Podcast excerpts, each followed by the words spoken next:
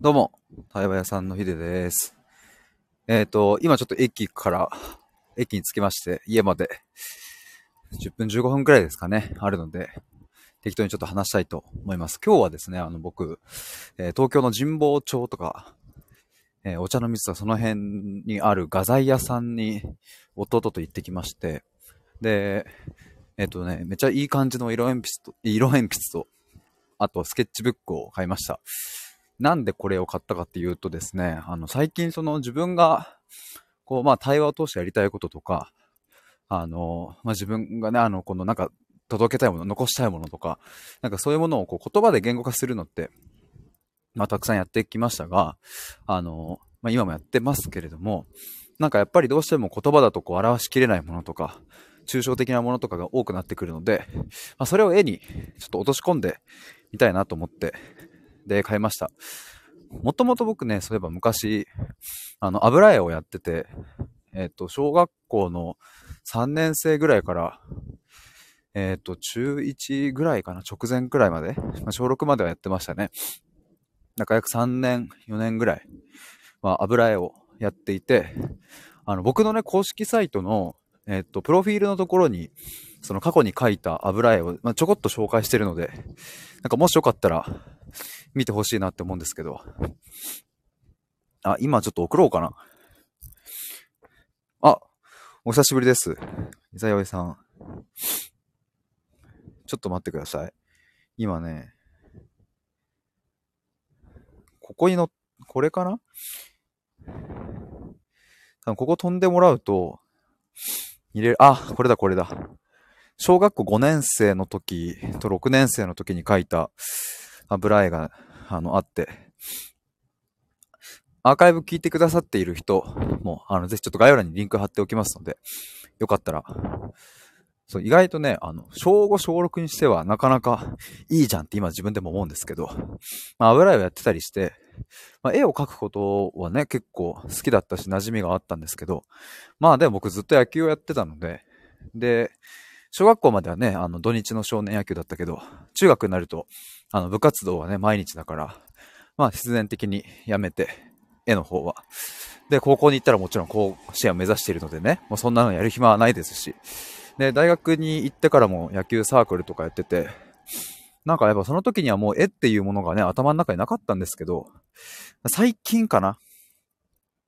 去年とかぐらいかなあの、ウクレレを始めたりとか、なんかね、ちょっとそういう、こう音楽とか、アートとかそういうものにこう興味が、去年の9月とか8月とか、その辺ぐらいから興味が出始めて、あれ去年じゃないわ。違う違う。あれもう2年経ってんのか。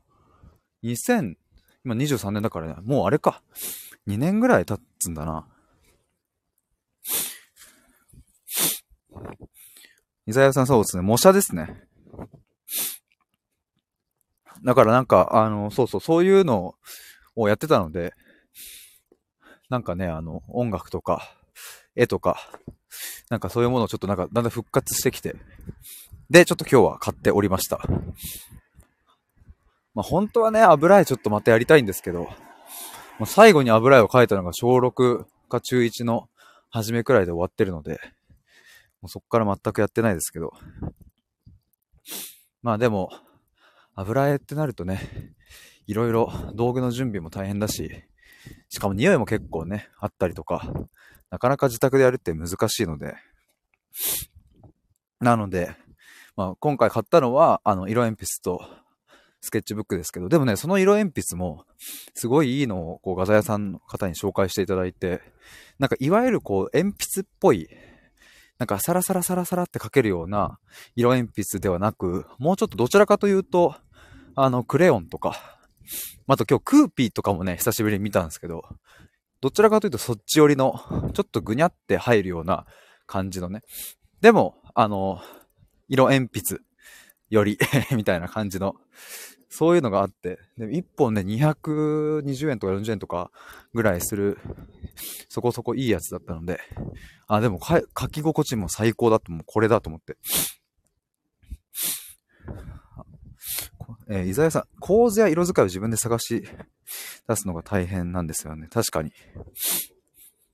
油の匂い好きですけど、僕もね、油の匂いめっちゃ好きっすね。超好きですね。本当にもう今でもあの匂いなんか、小学校の時に通っていたあそこ、なんか、あ、よかったな、あの匂いよかったなってめっちゃ思いますね。だからこう、将来的には、なんか自分の、まあなんだろうな、そう家のなんかどっか一部屋にそういう絵を描いたりとか、なんかぜ思う存分汚していい部屋を一室作りたいななんて思ったりしてますね。まあ、今回でも買ったのは、そうさっき言ったようにこう自分のアイディアとかを、まあアイディアスケッチ的な感じで、そこに書く用で、っていう、まあそういう目的だったので、だから自分のカバンの中にポンポンって入れられるくらいのスケッチブックと、まあ、色鉛筆と、にしました。あと水彩の色鉛筆もめっちゃ良かったな。水彩色鉛筆はね、あの、色鉛筆画用紙に書いた後に、あの、ちょっと、水を染み込ませた筆ペンみたいなもので、サラサラサラってやるとね、水彩絵の具みたいに、こう、じわっと広がっていくっていう。いや、これも、超手軽にいけるじゃんと思って。まあ、ただ、あの、僕の気分的には、その、ぐにゃって、こう、ぐにって入るタイプの色鉛筆の書き心地がもう、もう100点満点だったので、それにしました。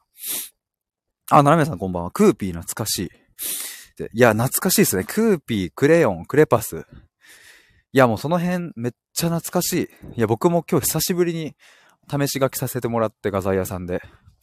めっちゃテンション上がりました。なんか、うわーこれ、幼稚園の時のやつだと思って。伊沢さん、水彩の色鉛筆って。水彩の色鉛筆があるんですよ。そう。水彩のね、なんか、あ、水星っていうのかな僕もね、今日初めて知ったんですけど。あ、リーさんこんばんは。創作意欲が入ってくれて。いや、本当にあの、テンション上がりますね。なんか。いやー、なんかすげえ、なんか久しぶりにこの絵っていうものが、だからさっき言ったようにあの、中 1? ぐらいまで油絵だったんですけど、そっからはね、もう野球しかしてこなかったし、なんか、あ、ついにこう絵を描けると思って。最近ね、ちょっと僕自分のいつも使ってる、あの、大学ノート、キャンパスノートっていうのかな？あの、無地のノートに、こう、ボールペンでね、普段使ってるボールペンで絵を描いたりとかはしてたんですけど、まあ、それは普段のなんかいろんなメモとかもするやつだし、まあなんか、スケッチブックに書いた方が、一冊絵の、絵はここってまとめた方がいいなと思って。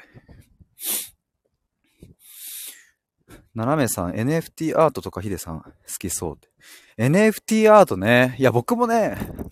なんかね、あの、そう、いろんな NFT の やつ見てさ、あ、これいいなとかって思うやつあるんですけど、まだ僕はね、買ったことはないですけど、ザヤさん、機材が水溶性なんでしょうね。ちょっとね、僕も詳しくないからそんなよくわかんないですけど、でも色鉛筆に水性と油性があるっていうことを僕は今日初めて知りました。あ、そういう世界なんだと思って。だからなんかね、そう、描いた絵を、僕、あの、まあ、どういう風に、あの、さっき言ったようにアイディアスケッチなので、なんか、こう言葉にならないものをね、その絵に落とし込んで、みたいなのもしようと思うんですけど、なんかそれをちょっと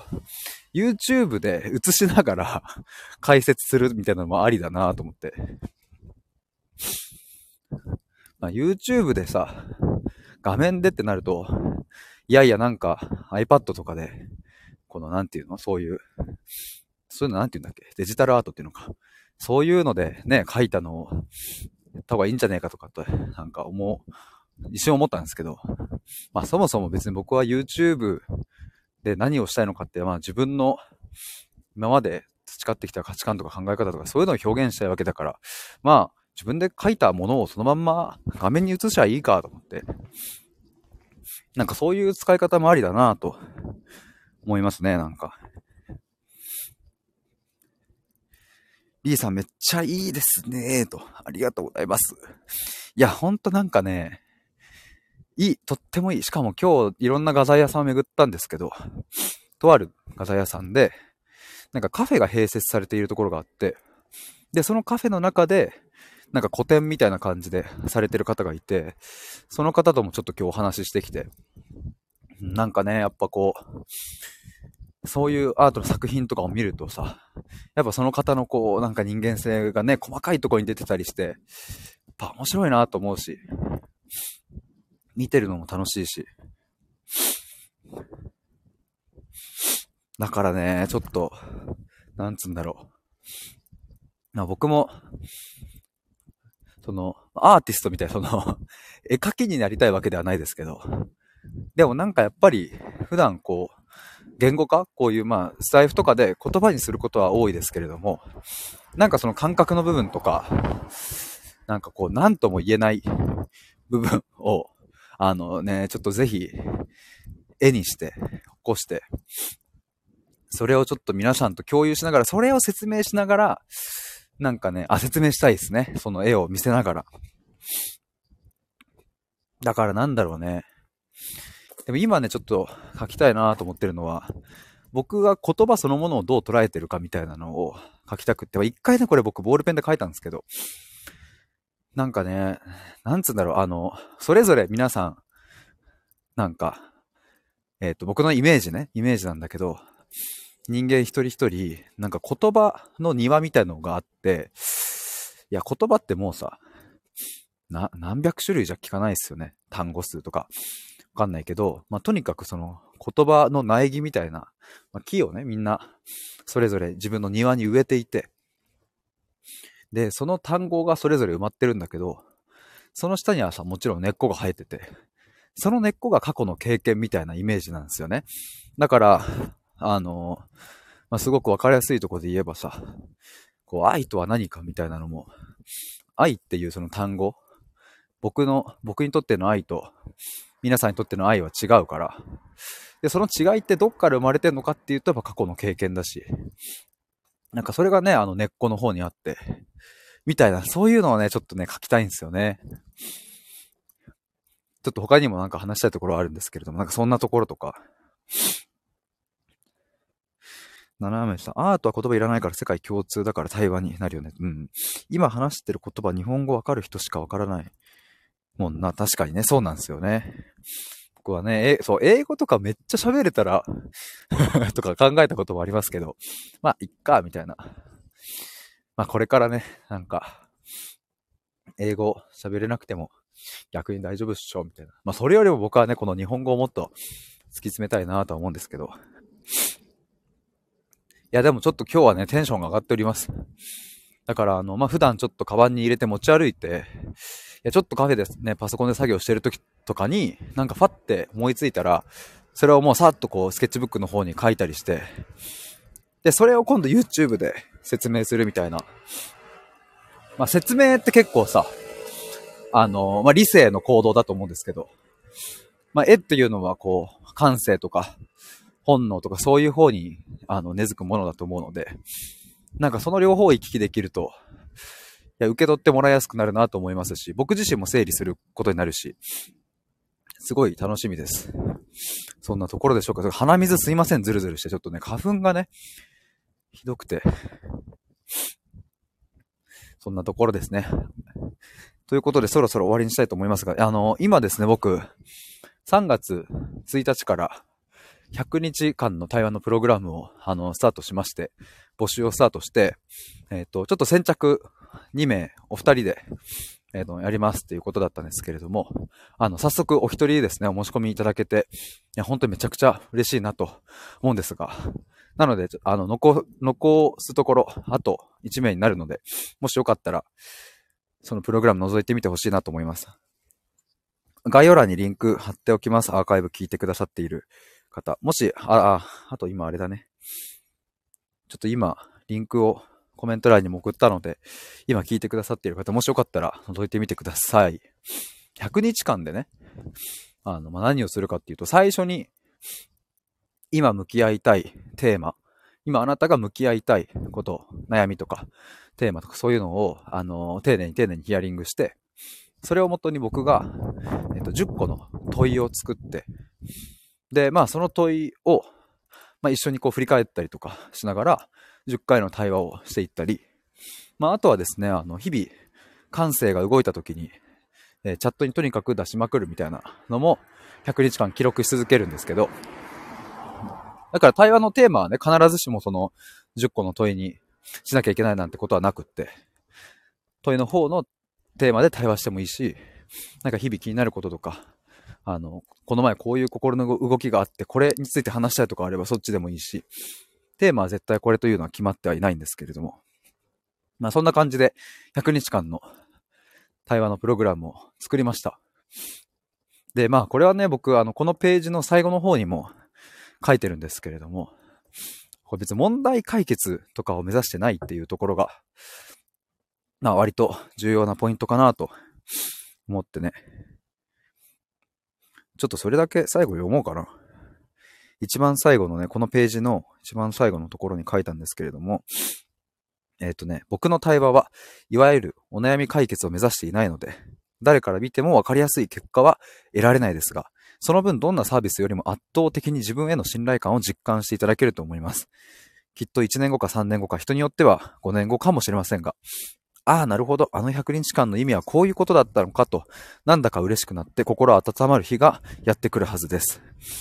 えー、最後になりますが、改めてこの100日間は、あなたの今までの固定観念をひっくり返したりしながら、一生の土台となる価値観を築いていく時間になることをここにお約束します。